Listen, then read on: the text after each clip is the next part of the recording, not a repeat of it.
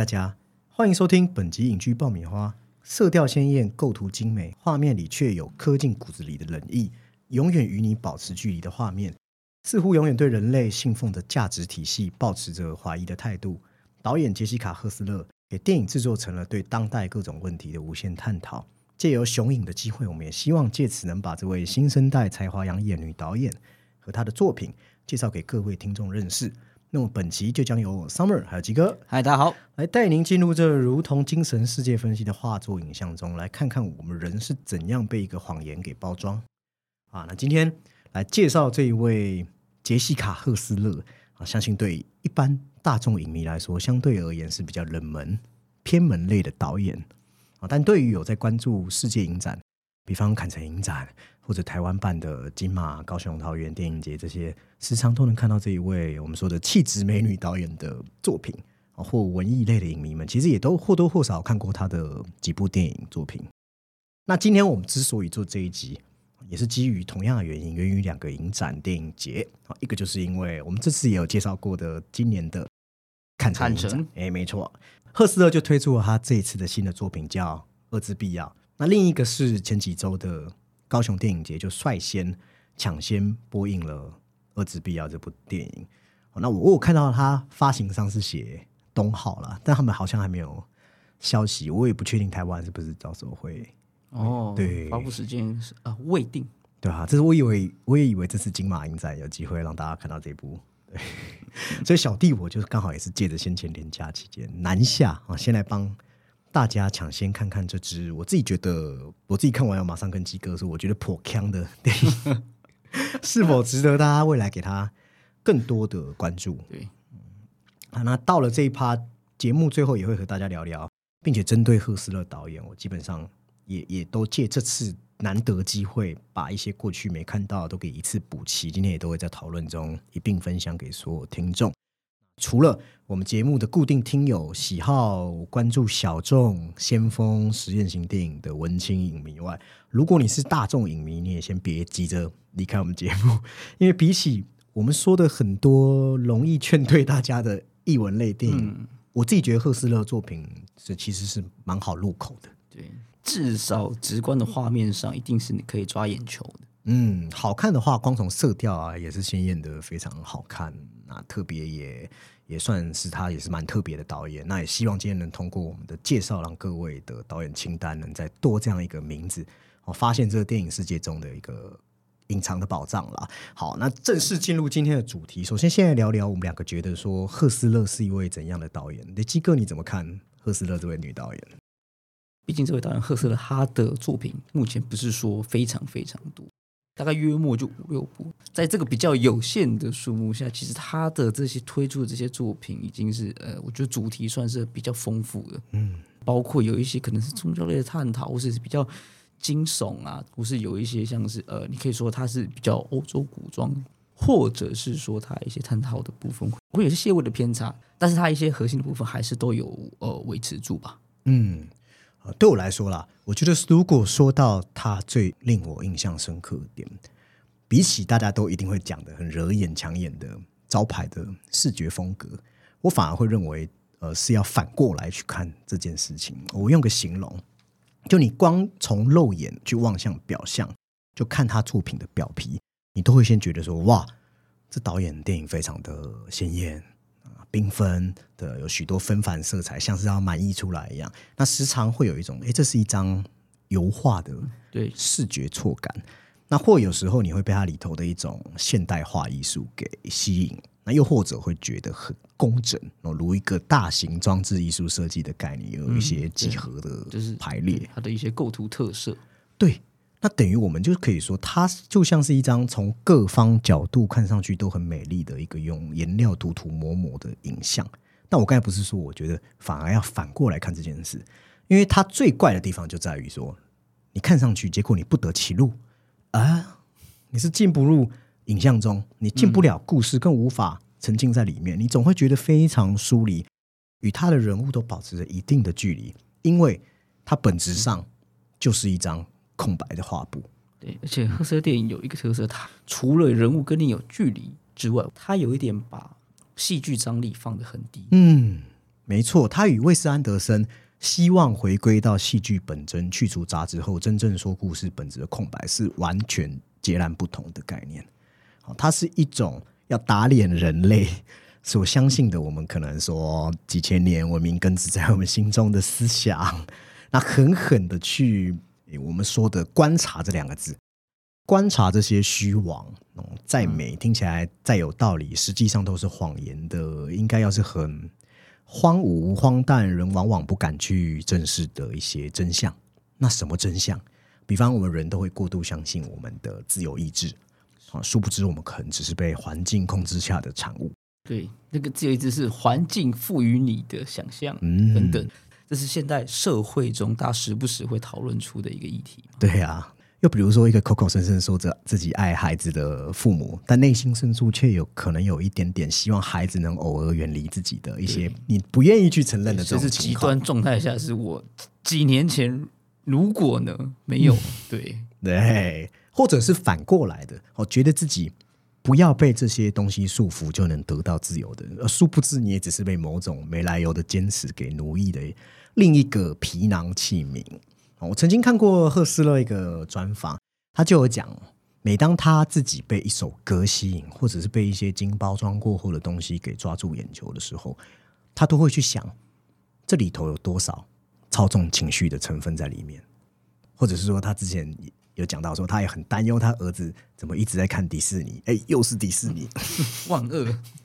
之首嘛，没错，他都觉得说。或多或少，他会想说，这些商业的东西可能基于他消费的本质，会有一些控制我们人脑的一些成分在里头。好，那用赫斯勒本人的话来解释，就是他说，他说过，他的所有电影都是要描写人是怎样试图弄清楚身边发生的事情，可能是一个人或一个事件背后隐藏着怎样的真相，但这群人都在反对真相和一个多重现实的迷宫中，慢慢的、渐渐的迷失了自己。那因此。他的电影美学就是去加强这样的感觉哦，以至于刚才基给我说嘛，他的人物会很空洞，他的角色很多都给我们一种好像似乎被抽离情感的阴森恐怖的感觉。不是他的那个有些他的那个反应是慢一拍的，嗯，所以基于此，他的演员指导上，他也确实运用了一种非戏剧化的风格哦，都是你会听上去就是那个角色讲出来很平静的语调，或者是模棱两可的姿态。哦所以这也关乎到赫斯勒之前有讲过，他对表演的一种，他对表演的自然性的信念，哦，是他认为说，我们都以某种不自知的方式在表演，哦，是以他的电影正是要去表明对这些表面的一个不断测试，啊，仿佛好像就是在问我们大家说，诶，我们能看到这些表演技巧背后的东西吗？那如果有的话，我们什么时候能对自己的身体啊，或是我们的内心诚实？我们真的有把我们自己。自我过得很舒服吗？甚至于，当我和鸡哥对话时，当我和听众对话时，我现在确实道出我的真实想法。对啊，我没有对大家说谎。但与此同时，我我这个本人其实也只是真实自我的一部分，不是全部。我讲来有点复杂，那我用白话一点来解释，就是说，你认为这一刻你很 real，但实际上在你潜意识里头，你可能有一部分是正在抗拒什么，于是你就吹动你的表意识。间接的说出你以为是真话的谎言，好，那在初看之下，其实几乎他的每部作品就是用这种方式，在不同的议题上面进行一系列辩证。然而推到最后，你会发现往往是无解的，你会觉得好像还是指向了一整个系统中整个世界的漠然。那他的电影每一部，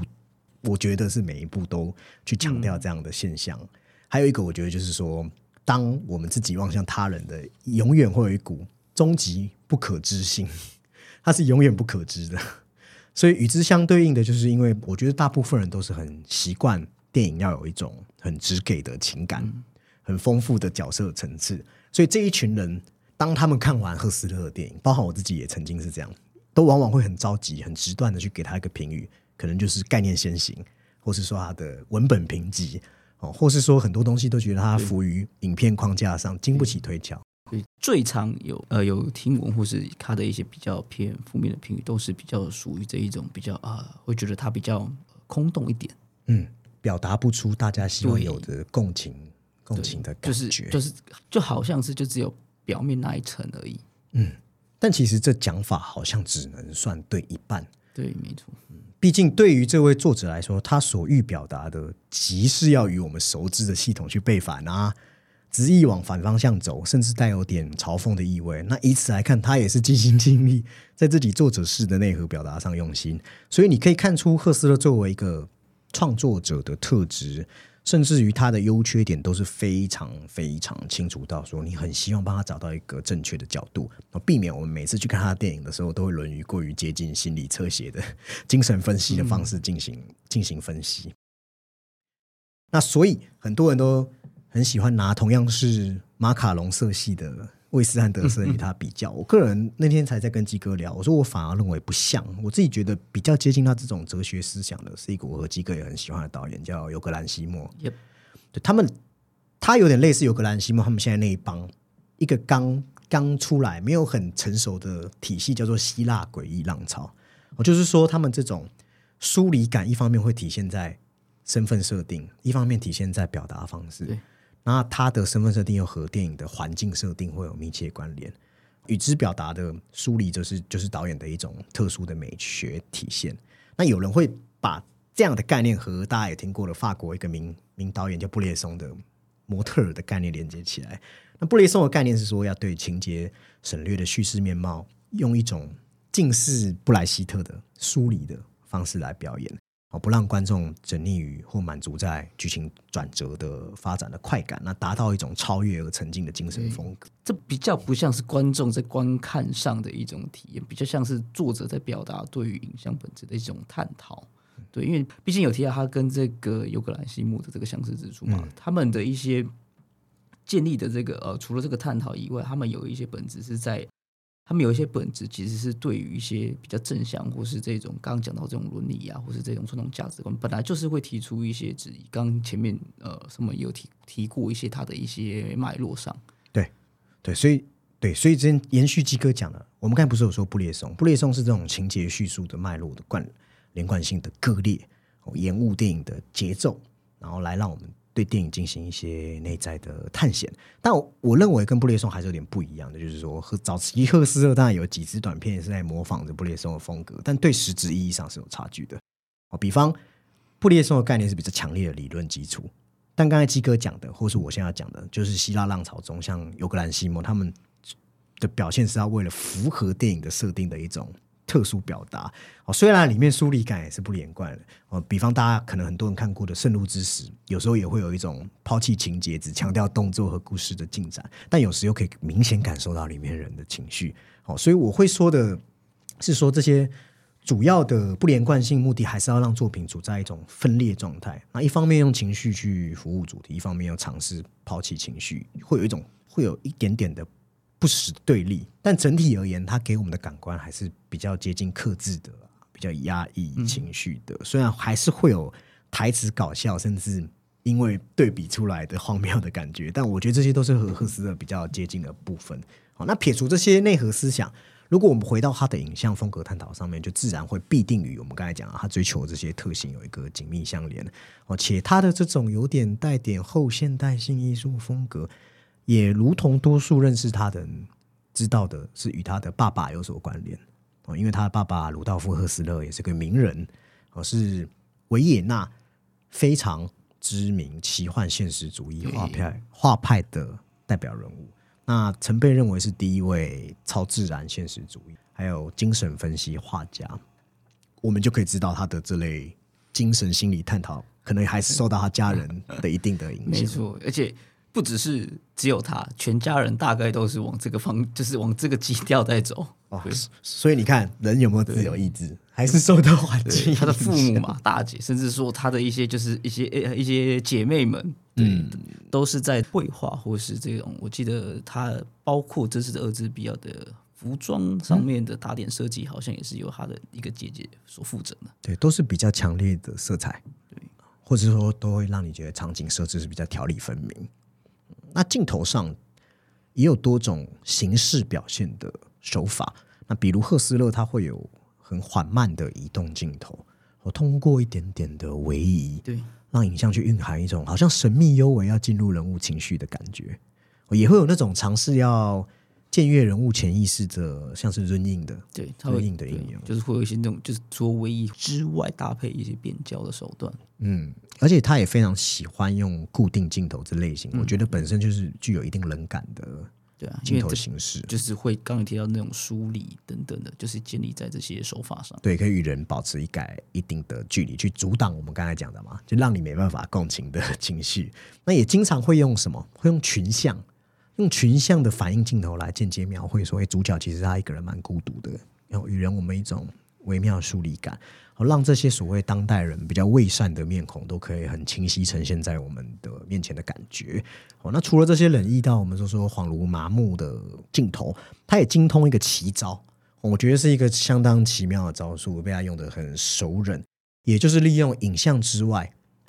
摄影机没拍到的部分来操控我们的观影意识。对，比如说他在讲述一部讲述有着人造意识的小魔花，他就是用这样的方式去营造出植物隐蔽的视角，或者是像另外一部叫《疯狂的爱》的影片里面，哦，可能是一般我们知道类型电影要到最高潮，关乎于生死的时刻，只是赫斯特却是用镜头外的一个声响来作为一个作为一个暗示。对，因为他们基本上在这个景框之中是开放的，嗯所以即便是长镜头，即便是长镜头，你也会意识到就是这个景框之外发生的一些事情。感觉好像都是要一定程度去瓦解我们说的戏剧化。没错，那以这个技术，其实台湾过往像是侯孝贤导演，他也是会使用这样的方法。对，没错。那其实也就是让观众身上本来可能触发的情绪都尽量的最小化。哦那就会等于对赫斯勒来说，好像任何可以引发的情绪处理都会被他彻底的消除掉。然后随着这些技法越发越趋真挚成熟，他也慢慢的给人一种好像在影像和表象已经可以来到彻底整合的阶段，达至一种平衡。呃，与他所欲传达的暧昧性做得越来越有一种他独有的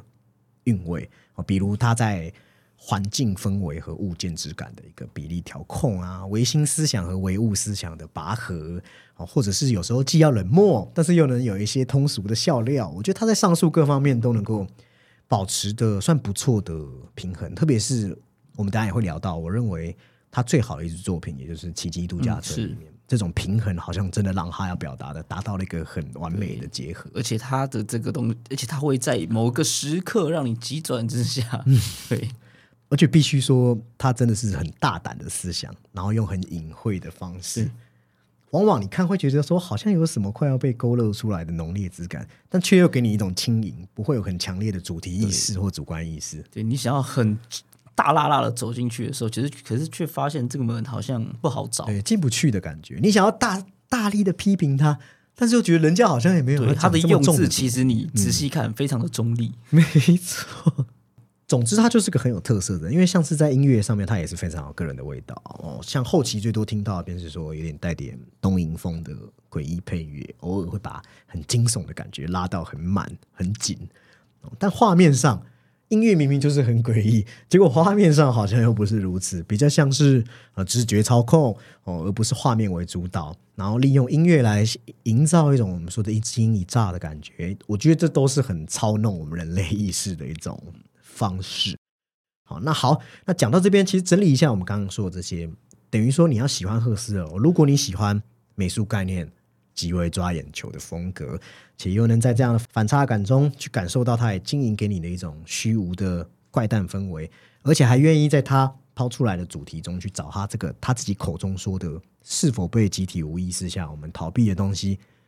去回答他的问题，那我觉得大家就应该会很喜欢他的这类型风格。哦而且我也觉得这样的电影，即使啊，即使在当今已经百家争鸣的电影风格下，它还是有着难以被复制，值得我们去进入与以往都蛮不一样的观影体验。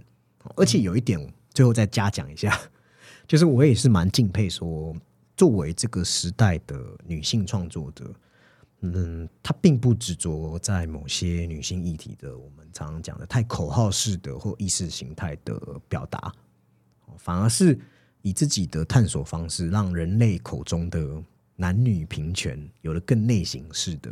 思考。啊，然后还有很多带以争议性的探讨，即便可能当下看新闻、看影评圈子、媒体圈子都让他招致一些批评，而且有时候甚至是两边都不讨好，但还是可以保有并拥有去展现以自己的精湛的语言技巧和蛮横的意念嘛，可以这样讲。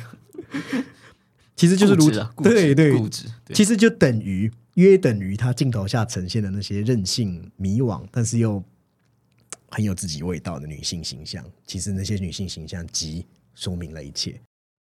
好好，现在就从他的几支哦比较推荐，而且更能了解这位导演风格的影片来继续聊。那其实这是我下到高雄也有特别记得说，我、一定要赶紧去补看的。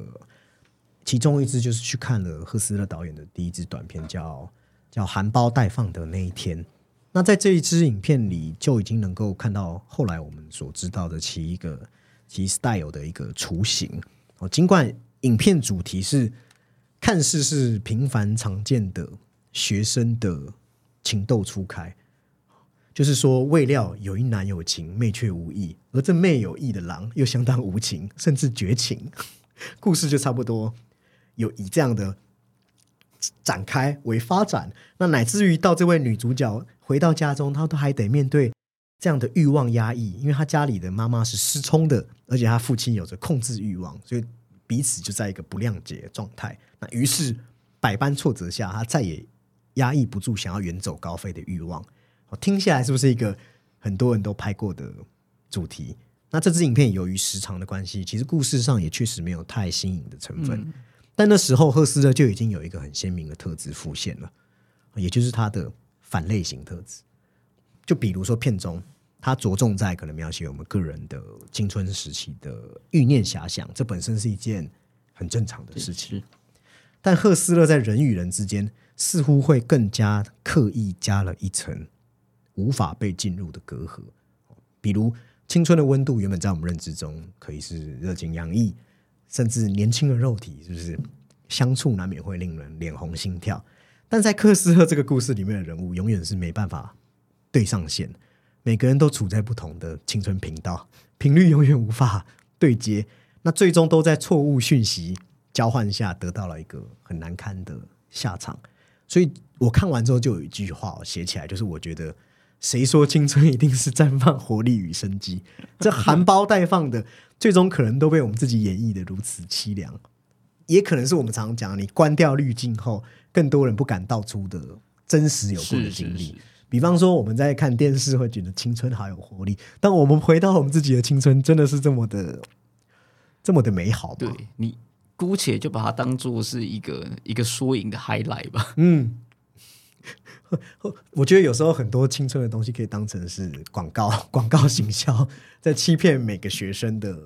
对未来的美好憧憬。那也是从这部片开始，你开始能找到赫斯勒那些不相信、非常不相信的、很悲观的性情。赫斯勒不相信什么？他不相信朦朦胧胧的爱恋里面能有多少几分真实情谊，也不相信女性在酒精作用下还可以真的被男人去珍惜这件事情。所以他透过一个青春成长物语，反而是颠覆我们习以为常的电影语言，也为后来我们知道首部电影他的长片电影叫《任性天使》树立了雏形。那我们刚才不是有说反类型？我觉得这个反类型在他后来的《鬼饭店》是得到了一个最大的体现。哦，对于这部定定位为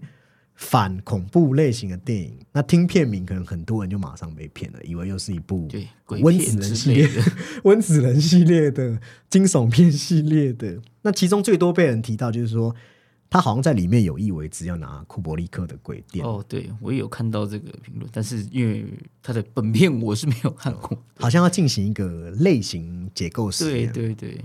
那其实它里头，你去从它酒店坐落的位置，比方一片漆黑的，到室内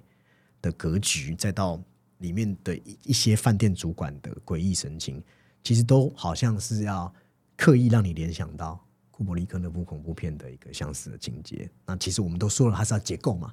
那解构之后，其实这位才女导演就是还是会用她自己的方式去重组出属于自己的艺术镜头。所以很多人看了这部电影就觉得说，与其说他要讲什么，更像是他在撇除类型元素之外，还能用什么方法去营造恐怖片的恐惧。惊悚对，对，所以他才会摒弃了一些超自然的解释，让这部电影的情节哦由始至终都充满着一个模棱两可的意味，成为了一个大家都开玩笑说是一个看不见鬼的鬼片啊。所以他另外还有几个混淆，他后来会用的就混淆主客观的视角跟拍啊，都可以让大家跟着女主角一起来寻找里面一个失踪的女服务员。那同时，他也在里面刻意将走廊两侧白光拉长，让你的视觉上面有一个无穷无尽的感觉。那其实他很多手法，包括他后来会常用的，就是用声音来营造氛围，还有一些我们也刚刚或多或少提到的这种极简的静态构图。只是说，他这部片是一个开放性的理解，但是他比较遗憾的就是说，这支影片大概算是赫斯勒电影中最空洞的一部，就是会给人一种好像为了反而反的反类型的实验，所以最终故事就是浅尝即止就算了，也没能在他擅长的一个精神世界里面多做挖掘，探讨出太多相关的反思，最后剩下的就是很浓厚的虚无主义的一片气息。但浓雾散去之后，就真的什么都没有了。，听起来像是比较像是导演的理念宣言啊。但是我有一个想法，就是说，还是说虚无本质的真相就是这样呢？就是这就是他想要拍的呢？如果呢？那好在这场探索并不会白费功夫，因为我认为赫斯勒给人凡事以艺术为先概念超过整部影片本质的问题。哦，在他二零零九年的作品《奇迹度假村》里面就已经彻底解决，也端出了一部我认为算是赫斯勒最棒的作品。我自己已经放进可能我的 Top 两百之类的名单。鸡哥应该看完也，觉得还不错。是未梳理我的 Top 两百，不过他也是我呃，在有些因为刚因为我这次我没有去那个高雄电影节嘛，所以我以我有限的赫斯勒观影经验来说，《奇迹度假村》也是他目前作品中的算是 Top One。未梳理的两百，感觉就是已经被我们放到四五百部了。梳理完之后才发现怎么办，要做筛检。那奇迹度假村的故事内容是比较少见的，它主要是讲一个瘫痪的残疾女子参与了宗教照护组织办的到圣地旅游的朝圣的活动。你可以理解为就是我们的进香团类似啦，这个个概念、这个你帮忙这个翻译这样解释，好像蛮对的。非常接地气、啊，翻成我觉得接地气。嗯，本来里面女主角她已经对人生彻底绝望，就一副生无可恋的样子，也不怎么相信这个活动。所谓宗教的力量能让她重新站起来，她可能也都是嗯半信半疑，甚至嗤之以鼻。但岂料，哎，最后神迹竟然真的显现在她的身上。但电影，哦值得注意的是，电影在他站起来后，还是保持着一贯的冷静，我、没有狂喜，也没有诧异，也没有感恩，也没有任何的 mercy，更没有任何戏剧化的元素。除了多出来的一些，你可以说这些声音、杂音、袅袅、murmur 之外，对，那就我觉得这在这一刻，他就是开始要探讨这些东西，但也是潜藏。对我觉得重点就是在于探讨，就探讨这两个字，他还是要始终始终去保持着距离，但是只就是在探讨，只在探讨，探讨什么？比方为什么神要选择他，或者是他是医学上的奇迹实例吗？还是他是医学上的回光返照吗？还是说是因为他的什么特质？如果是这些真的以不可知的力量来说，是为什么会选，就是到他身上？嗯，还有这一群人到底就是，就像里面的一位应该是资深的修女说的，是真的出于信仰吗？对对，还是说你只是希望，不是信仰？或者是用观察的角度来看身边的人是怎么被感动，或者是鄙夷这位受眷顾的女人。，就是这个神迹发生的时候，大家的态度是怎么样？大家会有不一样的理解逻辑，是去解释为什么发生这件事情。对，所以整合起来，它就是一部对信仰力量提问的很大胆的电影。那影片就很微妙去拉扯我们对人性的奉育哦，比方里面的人可以虔诚的祷告，却又可以在许多时候自圆其说，忘却自己的信仰；哦又或者宗教神职人员上一秒是很神圣的存在，下一秒又马上变成了被贩售商品的符号他。们在那边打牌有没有？就是然后有信徒过来问，有时候甚至是连神职人员他们自己都解释不出来，他他的唯一解释就是神东西自有安排，我们不可去逾越。那这就很好笑，那还需要你干嘛？这样，对。那又或者，你看信徒个个都是为了口中的爱，有些是真的很用心在付出嘛。是只是这个爱，它与所谓的自私的念头，是不是又只有一线之隔而已？神如果要施以神机，他的选择标准又是什么？是去选表现比较优秀的嘛？那神也太功利了吧，对吧？如果我们又去这样不断的想下去的话，那这部电影其实就是这样不断在两面间反复跳跃，哦，既包含信仰探讨，也包含里面对旅游市场的讽刺，也有一些情感通俗剧的元素，都很细腻、很特殊的被导演运用。也就是让我们看到神机展现后，拉回到对人性的批判，而且不只是残障主角，他身边众人的那些迥异的态度，也是影片影片的分层之处。而且这整个故事哦，在这个神机降临的时候，我们除了看到每个人的可能冷嘲热讽、嫉妒，每个人都充满自己的私心，但是在画面的经营上又是一片祥和，带有一种自然主义圣像化的奇幻之感。那有一个亮点，我觉得也可以跟大家提，就是这部电影的女主角是一个凯撒奖影后，叫做西维泰斯特丹冈。我觉得她的脸庞有散发出一种超龄的少女感，因为你实际去查，她有点有点年纪了。那她是很隐蔽的一种很隐蔽的姿态，然后去诠释了我们说的一个可以成功引起朝圣者留言跟嫉妒的一个，也不能说是厌世，但他就是有一点冷漠，但是你又觉得他带有点少女的。红晕好像对，在脸上，有一点点，就是他好像又要寄望着什么东西这样子。嗯那也是在奇迹度假村中，到了这时候，赫斯勒已经可以更进一步去完善自己的电影风格。好，那这样的电影风格就是前面讲的，他始终想要讲一个没有确定真相的故事。好，到最后你也不知道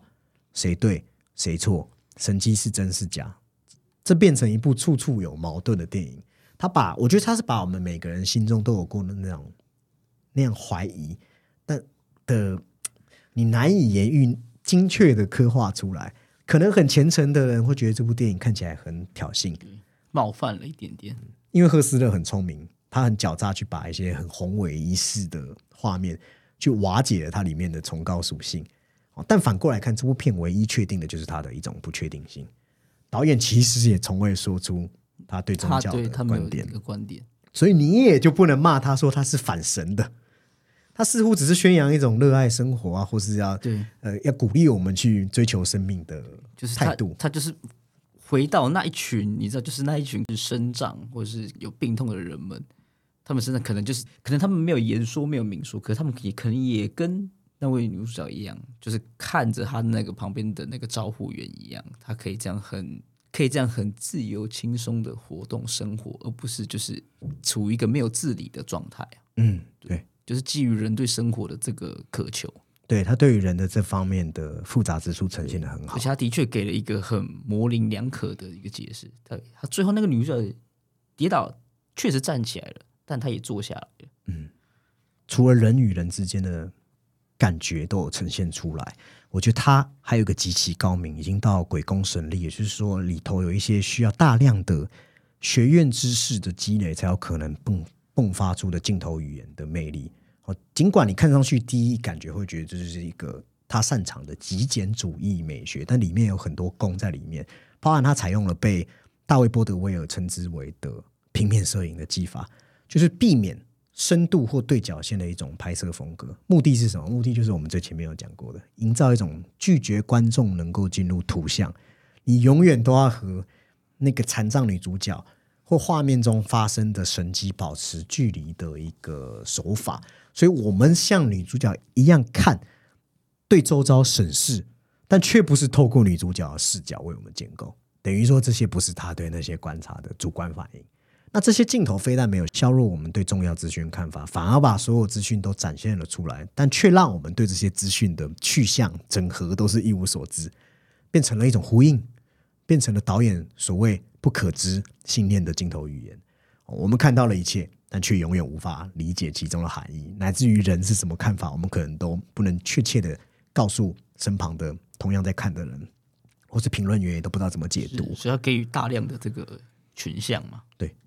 所以赫斯勒其实自己就曾经评论过，他的电影始终是关于人类的奥秘。哦，他也表示说，其实我们人很难知道一个人内心发生了什么，而且他也强调一个完全理解一个人是不可能。是啊，因为有些时候人对于自己的理解甚至是有限的。对，即使我遑论你对他人，即使我跟你是多好的朋友，我们也永远不可能完全理解对方，甚至你也不能完全理解你的父母、小孩。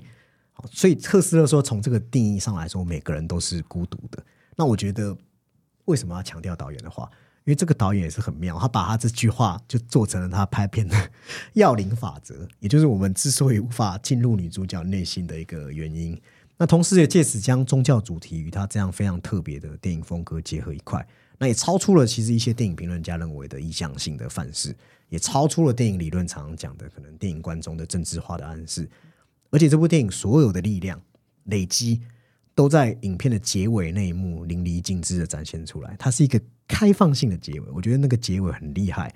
大胆的留白，把想象空间留给了观众，有一个很广阔的思考领域可以让你去思考。而且不只是它开放，那个好，我们讨论它开不开放，是因为它有没有给一个明确的一个解释，或是讨论的方向也好。但是它除此之外，在画面之中所传达出来的这个，你可以称之为嗯。气氛的东西，你甚至也很难说他到底是要该像是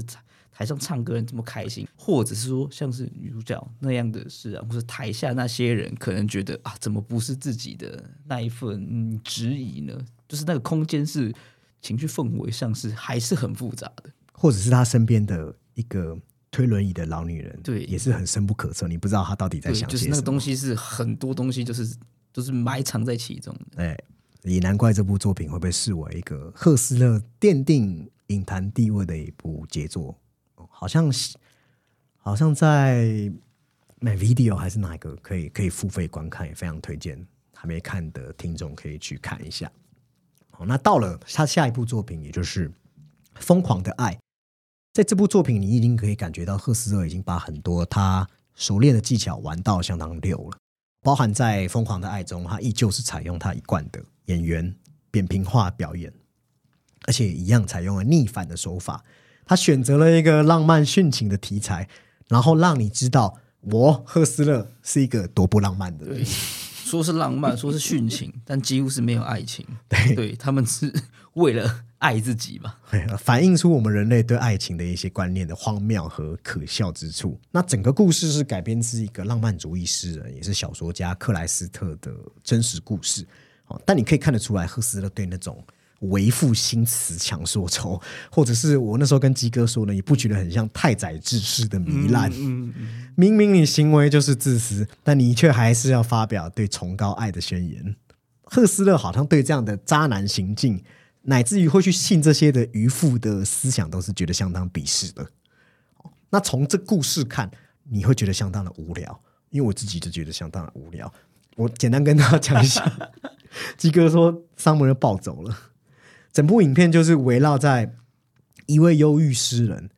他总是希望有人能陪他自杀。那先是屡次约自己爱的表妹无果，之后又把目标锁定在爱慕自己文采的一个比较传统观念的人妻。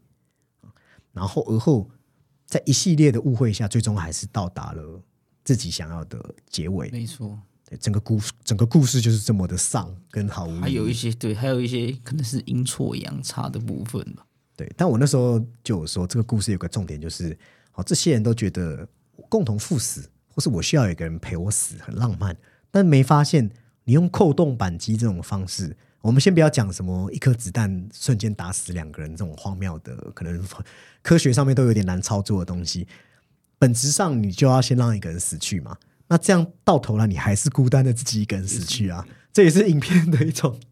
很很嘲讽的意味。那刚才有说他故事看上去很无聊，但这也是赫斯勒可能故意的，因为如果你把关注的焦点摆在哦明摆在那些导演就是要用来扼杀浪漫的细节，你就会觉得其实还蛮有意思的。比方里头，我觉得很特别，就是赫斯勒把爱情萌发的过程直接铺路为仅仅是一种潜意识下的必然结果。怎么说？他怎么做？他就用一些很平静的对话啊，有一种引诱式的对话，哦，煽动式的对话，然后平凡无奇的通过一个场景再传递到下一个场景。但随着几幕的递进，慢慢的、慢慢的，一个想法就开始扎根了。我们也开始感觉到这种暗示的语言的力量，就悄悄发挥了它的作用。而且还是一样，影片仍然与观众保持着一定的距离，包含他用室内前景和后景的一些调度，还有用大量的中景镜头为一个标志，很多人物的动作也都被刻意的阻挡在画面之外。啊，即使是女主角被毙身亡，也都是用镜头外的一个声音，对，有有回到我们刚才讲，就是一定程度消除了可能我们大家会对自杀的一种触发的情绪哦，而不是让我们很呃沉浸在他们的悲伤。他没有要你共情啊。嗯对，即便是死亡或是自杀这么强烈的，就是我们普遍认为会这么强烈的事件中，对，那没有让我们共情，目的是什么？好像就是要跳脱，让我们来看清楚很多爱情的真相，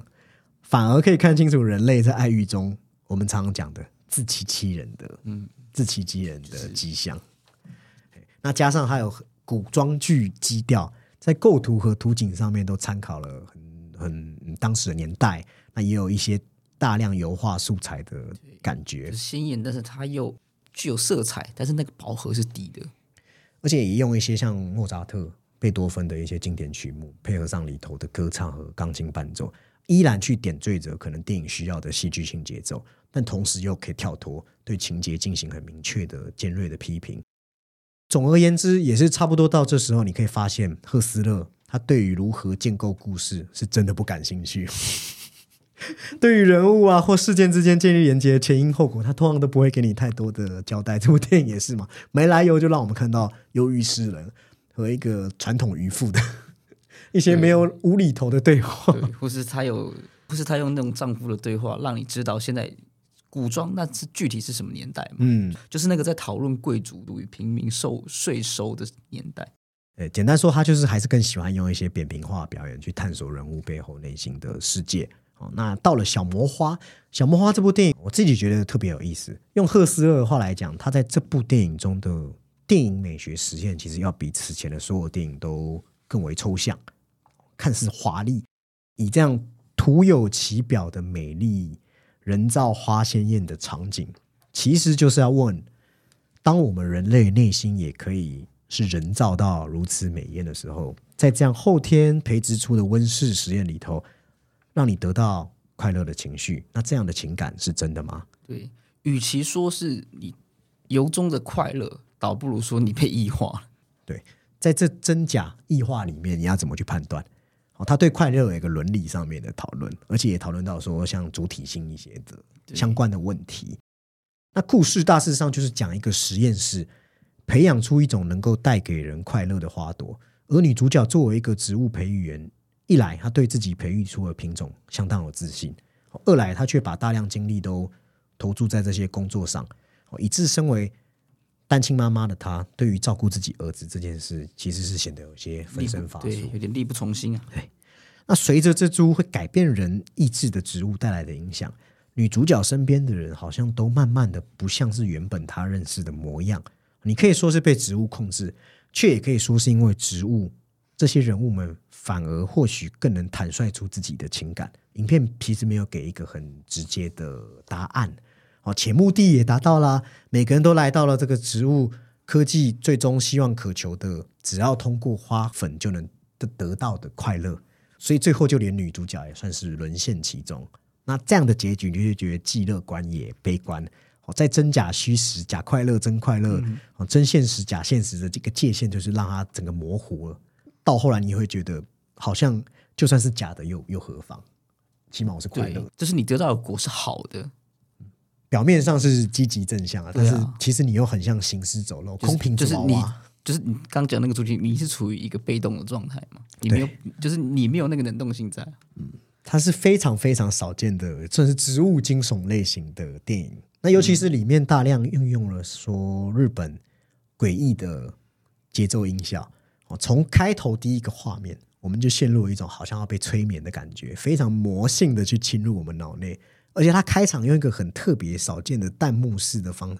弹幕飘过的字幕，然后旋舞着里头培育式监视器画面，让我们望向那一朵朵很红艳诡谲的花朵。那它这里面其实也运用了很多我们最前面介绍的非主观也非客观的视点的一些技巧，我自己觉得很很新颖，也会看完之后会认为说它是细思极恐，因为你看的当下甚至会被忽略，那直到你回头去看的时候，你你才会觉得，哎，好像回头去想，哎，想想不太对劲。哦，这种镜头拍摄其实就是一个让你看到一个与观众位置对立，但是视角类似的一个第三方的旁观者。对，然后镜头后面这个旁观视角会完全占据一个主导地位，观众就被带入，看着看着就被带入这个视角。简单来说，就是它不像是我们刚刚提的这一种固定视角，是第三者的这个旁观位置，那个视角其实它是有意识的。对，而且甚至有时候会出现在更外部的位置。换句话说，就是你会觉得影片好像一直有一双眼睛在在跟跟盯着你，或是在跟着你监视着主角的感觉。那同时也是在与观众对眼。那这个被隐藏的第三的视角，就会在我们看完电影去反思的时候，就会觉得那应该就是小魔花，也就是那那个被他们命名为小小乔的魔花的试点。对，Little Joe 嘛，对，对，就是当我们看完之后，因为里头小魔花虽然它没有一个具象化的载体，但是它作为一个旁观视角，只能用这种方式嘛，因为它没办法被被被成为一个具体的被摄物物物体，这才是导演要把它隐藏起来的那个原因。哦，那在影片外部，其实赫斯勒就是利用这个与观众站在对立面的视角，那通过镜头推向第三点，让观众和影片可以合二为一。那而且它是循序渐进，因为到了后来，这些被花感染的人，最终也都跟那朵花的视角一样，都一起成为了第三方的视角。那去干嘛？去看那些还没被花朵感染的人。就是他们是一个一个一个集体吧。对对，所以有一幕就拍的很创意，就是故事是那时候女主角不是还没被同化，然后她就与已经被感染的儿子和她被感染的小女友一起用餐时，那镜头一开始就是很基本嘛，妈妈跟小男女朋友一起吃饭，结果拍到最后，拍到后面本来左右对称哦，然后未被感染的妈妈就随着这镜头向左缓动移动，渐渐就出画了。被感染的人就占据了画面的一个主支配位置，那你会觉得这个构图好像被一股外力给打破平衡。导演就很明确点出说，好像是被感染的人才可以占据画面，被感染的人才拥有中心的对这个画面的权利，甚至到后面到了某一个哦，因为不想暴雷，某个角色的重要时刻，那导演也依旧刻意使用了资讯量大量缺失的处理手法来保持一个悬念感。哦，即使这个画面极有可能是某个令人发指的恶行，去造成某一方的伤害，他依旧没有打用我们所谓的传统的正反打，而是让视觉层面上还是一样是被缺失的，是隐藏起来的。我们知道有一个做不好行为的人，但是因为这个人已经被小小乔感染了，所以我们已经看不到他的视角了。所以到了影片快到结尾的时候，赫斯勒很聪明哦，他用了一个与前面完全相反的镜头，他以一个主被摄物的特写开始，镜头就渐渐拉远，展现全景。为何特斯拉要这样？因为剧情发展到这里的时候，几乎所有在温室里面的人都已经被小魔化给控制，了。所以已经不需要有任何侵入的视角了。你的视角等于被抽离了嘛？因为大家都已经被感染了，就是一个对变成一个宏观的角度，对就是你不需要那个视角了。对，等于说女主角也也难逃难逃被被同化的命运，所以最终就在这个上帝视角的注视下，哦，一起被感染了。所以我认为他运用这样的电影镜框没有框镜的画面，对观众来讲当然是一个隐藏，但某种程度也是呼应他常常在讲的不确定性，还有尚未演说的一些部分，也都是这部电影的一种把它这样的魅力极大化的技巧的展现。那它所有场景调度也都是衔接的，毫无瑕疵，通往了他导演想要引导的思想的深处吧。那什么思想深处？很多人可能会说，诶，这部电影太流于形式啊，啊，太太过于经营画面的的这种视觉的感受。但我反而觉得它是反过来的，他要谈的东西太巨大了。他问的就是人类的自由意志是不是也只是一种集体下的幻觉？不单单是花粉的魔力，其实影片就是以这样来化约一种不断同化的概念，来说明思想的递进，从你身旁到工作环境，到大众媒体，会变成一种集体意志催化下的可怕影响。你还记得我前面讲那个镜头吧？好像是被感染的人才拥有中心点的镜头，才享有这样的权利。为什么女主角不能享有？因为她这时候是少数的那方。对，她是被打压的，对，所以小魔花代表的就是一种最强大的意志，她试图同化和消解任何他方的意志，并吞那些薄弱的声音，让世界可以只剩下唯一一个独立意志。那当全世界大多数人，可能百分之八十、百分之九十都信奉一个价值的时候，你可想而知，其他价值观会被完全的清除而，且你会被视杀死为对异端，嗯，被异端。就是连说出来的结果可能是也没有的。我觉得网络上大家应该都很有感觉啊，就是同温层被扩大，一直扩大，你就不可能再容得下异温层的声音。所以，当你发现你的 FB 大数据推给你的东西已经过于接近同温层的时候，你就要小心了。哦，这也是这导演可能想要试图表达的一种哲学态度。对啊，而且它上升到这个也，你不能说它没有上升到科技的层面嘛，因为那个里面那朵花本身就是人工出来的，它是非自然的。很像我们讲的忧郁症药物，对如果可以带给人快乐，你要服用吗？对，可是它那个东西可能依赖性很高，而且文明病这个东西本来就不是真正的生理疾病，嗯，对，它可能会伴随着每一个时代会有不同，大家会给它不一样的这个评价或治疗方式。或者说我们常常也会探讨一个，就是说，到底是很忧郁的人被称为忧郁症，还是得了忧郁症之后才会变得很忧郁？对，这个就很像，就是那些人可能只是他没有现代社会这么的这么的理性，他的很多状况是非理性的。所以这隐藏的部分就引申出这部电影还有一个隐藏的主题，我觉得也是可能看一看会觉得让人不寒而栗的东西，就是导演对人类是可以被控制这件事情，当然是进行了一个很绝望的思考，但他也丢出一个主题，就是爱的道德压力带来的隐形束缚，这是一块很难被大众承认，我知道的，大家不太会愿意去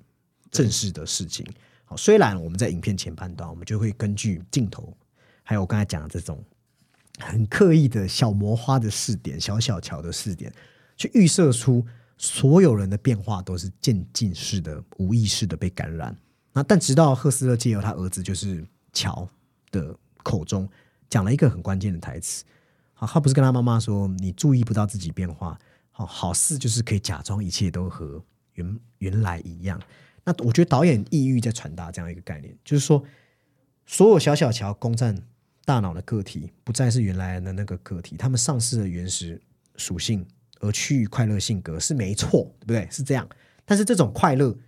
真的就是小魔花全然制造给你的吗？不是吧？你看被花粉影响后，很多角色还是存有原来的特质啊。所以，于是乎，我们是不是可以说，小魔花其实只是让他们得以完全去除那些伪装出来的情感？你可以当做他是引路人，嗯，引路人讲的很好，就或者是我们常常讲的，我们在一些呃很有需要礼貌的场面，会蹦出一个好好先生，但那个好好先生真的是你吗？对？鸡哥明明就是很粗野的吃肉喝酒，那结果怎么在这边吟诗一直做的吟诗作对？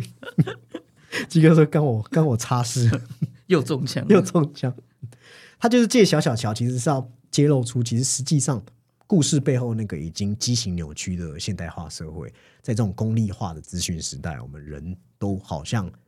在失语的处境，慢慢的学会了伪装自己，以至于和身边的人越来越疏远。那有了这样宏观的背景下，导演就可以趁机来探讨一个很重要，就是微妙家庭关系，或者用导演自己的角度看，就是说可以具象成母性。我们做妈妈这个角色，其实很多人都会觉得她是社会上最大的责任，所以就变成说，这些妈妈好像他们是不被允许说出自己最真实想法。那导演都把它呈现在女主角和儿子之间一个若隐若现的母子关系拉锯战，配吉他很强烈的空间感和色彩转换下，都可以被他勾勒出很精妙的勾勒出来。他要讲的就是，在导演看来，他是一个很背反的姿态去看这件事情，就是说，为什么女人要承担比男生大的抚养责任？我觉得在导演看来，他好像是觉得说，其实女主角最后的决定，我最后把把，因为她是单亲家庭，把儿子送回去给爸爸养的决定，即使她很爱她儿子，她也不需要为这个决定感到很愧疚，因为她也是个人，她也有权利去追求自己的理想，我追求自己的爱情。所以这部电影在这样另外一个探讨下来，它就有了另外一种纵深。哦他既肯定女性自身的价值，也给她挣脱困境，给了一种比较宽容的态度。而且我们习惯了导演的一贯冷酷作风后，啊，还有这些不确定的询问后，你也会觉得，当然你一开始看会觉得说，我每次都觉得看完会觉得他的探讨太血淋淋，会觉得有点不舒服。但后来你才会发现，哦，我们前一期在讲宫崎骏家庭关系的部分，就有讲到说，好像都是要先破除这些传统我们伦理啊。对一定的观念，一定要怎么样，一定要怎么样，好像反而才能让一些事情的思考真正去稳固我们与身旁之间的关系。就是呃，传统那个伦理的价值，你的那个身份是爸爸妈妈儿子，本来就是不呃，你连命名的方式都没有个体的存在啊，嗯。所以当然要破除，才有办法讨论出这种，才有办法讨论出自身这种理想或者是自由。对，所以导演虽然他真的问了一些问题，但是他是要破除那种不切实际的想法，比方说百分之百牺牲奉献的母子真的存在吗？或者是说，这些人是不是有一些内心表达，是不是是说不出口的？因为社会不允许我们说不出口。但导演也不是个什么独霸女女权思想散布者，不然他也不会用花粉传播世界来作为借喻。因为这花粉传播世界、同化每个人，本身就是一种警醒嘛。尤其当全球可能假设大家都弥漫，假设绝对女权思想的时候，世界就会变成说容不下其他的声音。所以导演好像也在提醒说，这种客客观极端的权利同样是十分危险的，对啊，啊，那也可以说人脑是如此不堪一击，自由意志是极其脆弱。但你也可以说，导演或许就是只是借由把某种焦虑情绪做成再明显不过的外化，那放到这个一眼能望穿的单薄科幻设定里面，发掘到一种极其细微的当代社会的症候群。那我觉得整体看下来，小魔花最大的魅力还是一样，在于它的模糊性，还有我们对这一份不确定性的恐惧。哦，是不是我们很多事情都是像吸入花粉一样，它是慢慢扩散的？对所以看完之后，我会觉得很混乱啊，有一种不想和身边人亲近，但是 对于过于疏离，也会感到你也不想要孤独。我们的就好像都被这样的花粉感染之后，然后去映射出他作品中要谈的矛盾。那也都是因为他在隐喻上有做一些留白，我们才可以继续填入这种耐人寻味的探讨。但我觉得他稍微可惜，就是他在平衡性上面还是没有像奇迹度假村的时候做到这么的完善。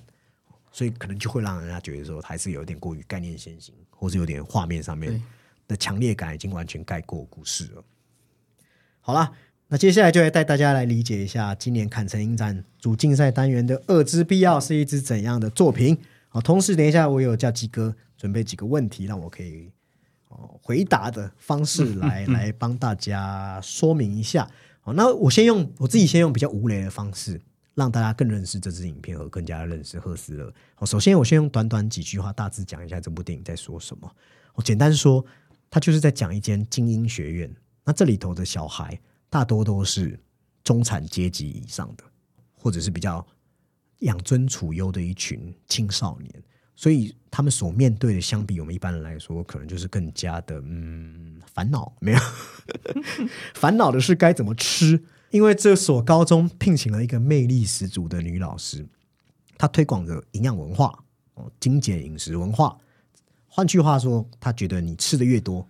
就越不好。那他的课程就是要教导这些孩子怎么有意识的吃。那起初这些孩子也是保持着好玩、有趣，或者女孩子你知道想减肥，哦或者是有一些人就是同才关系吗？还是对，还有一种是想要修学分嘛，我就是想要这个学分的态度，也有这种拿来加入这个老师的课程中。那你也知道，讲了那么多，这是赫斯勒的电影，所以一定是到后面越来越走火入魔，越来越多人信奉了这位老师主张的不吃文化啊，即便饿到面黄肌瘦，也要坚持这样的信念，都是为了到达他们口中可能理想中的天堂。那故事中大致上就讲到这边，不要再暴雷，其他就剩细节，包含它里面有很多导演放飞自我的部分，都是很荒谬啊，很好笑，有些是很恶烂，是真的蛮恶烂的画面。嗯我可以先先给观众一个警告，不像 body horror，又不像，比较像是 it horror。这点我不爆雷，留待大家自己慢慢去体会。那这边鸡哥有什么帮观众听众问一下？其实上午那时候一看完就跟我说，他有一些很大的，就是刚刚提到恶烂的东西嘛。那我们也可以知道，哎，我们刚刚前面有提到它的这些你知道精美漂亮的构图，在这个鹅烂的这个基调中是否相辅相成，甚至加分？就是它的那个，嗯，它的那种特色。其实我觉得这点依然是它的强项。同样是用色彩作为一个反讽，包含在这部片，我们从海报或者是从一些剧照，是不是已经可以看到大量的黄色？那我们知道，在西方社会里面，黄色有时候代的代表是什么？快乐、希望、激励、温暖、乐观这些，也有点像阳光的意思。但在这里，导演还是一样，他把它做成一种对精英主义的嘲讽。我们似乎都是希望，好像只是希望某种形式的包装来留给下一代学子。可能更健全的未来，嗯，但这似乎好像也只是一个家长的幻想而已。你就可以知道，它同样是之前的一些主题上面一种被控制欲望的延展延伸。那同时，因为这些小孩子也一直被控制，那他们就等于他们如果意识到这件事情，他们就是被置于了一个危险的跷跷板上面。当你一直被人家控制的时候，你是不是有一股外力侵入的时候，你就很容易魔怔似的被极端推往另一个方向。那在这边就是那个老师这个角色，那而且我也觉得导演也是用我自己猜啦，他是不是用蔬果般的颜色，再反过来思考说啊，在如今这样物质极度繁荣的世界里面，我们似乎已经不再与饥饿为为为伍嘛，是是是，不再是跟饥饿去做抗衡，我们可能没有这个问题了，但我们反而因为这样看不到危机的存在，比方说资本把控下的食物可能会有一些。或者消费体系下，除了危害地球这么大的议题以外，也会危害我们的正常人的健康，比方糖尿病、嗯肥胖、饮食失调，还有过度消费这些问题。但如果为了希望状况能够好转，我们反而走火入魔的沦为一种口号式的呼召，那这样浮于表面的愚蠢，就会像这部电影一样，同样都是故意以浮于表面的方式来告诉你，当你这样做的时候，这是一件。多空洞的事情，因为它有着重于饮食文化的部分嘛。那以宏观来说，是不是刚刚提到一些社会上的这种过度消费？当然也反映在可能你刚刚有提到说它是比较呃，它在现代社会中不缺乏，但是也仅限于在那个比较精英的那个的那个环境中。那同时。过度消费之外啊，或是说现在文明人这种饮食失调，乃至于说这一种自然环保之间，是不是有这种比较宏观的命题啊？包含它其实有我刚刚讲嘛，它除了宏观以外，就是通过饮食啊，还有一些这样的东西，宏观议题，然后又放到了可能就是校园里面，让我们看看。家长和孩子之间的关系，还有一些师生的关系。那除了我刚刚讲的那部分，其实基本上它还是一个赫斯勒式的探讨。比方我们前面在聊奇迹度假村或是小魔化的时候，我们都有提到说，导演往往不是让你以为他嘲讽着可能某种意念下人类的样态，然后他又好像是在嘲讽我们。比方我们以集体的姿态在嘲笑着这些信仰隐私理念的人，对，就不同理念者、不同群体之间的。但这些这就是导演的回马枪，它就在于说，我们只是顾着嘲笑的人，我们只我们只是一些只顾着嘲笑的人。那当我们变成我们也在笑这些里面影片走火入魔的同时，我们是不是也正巧被导演的意图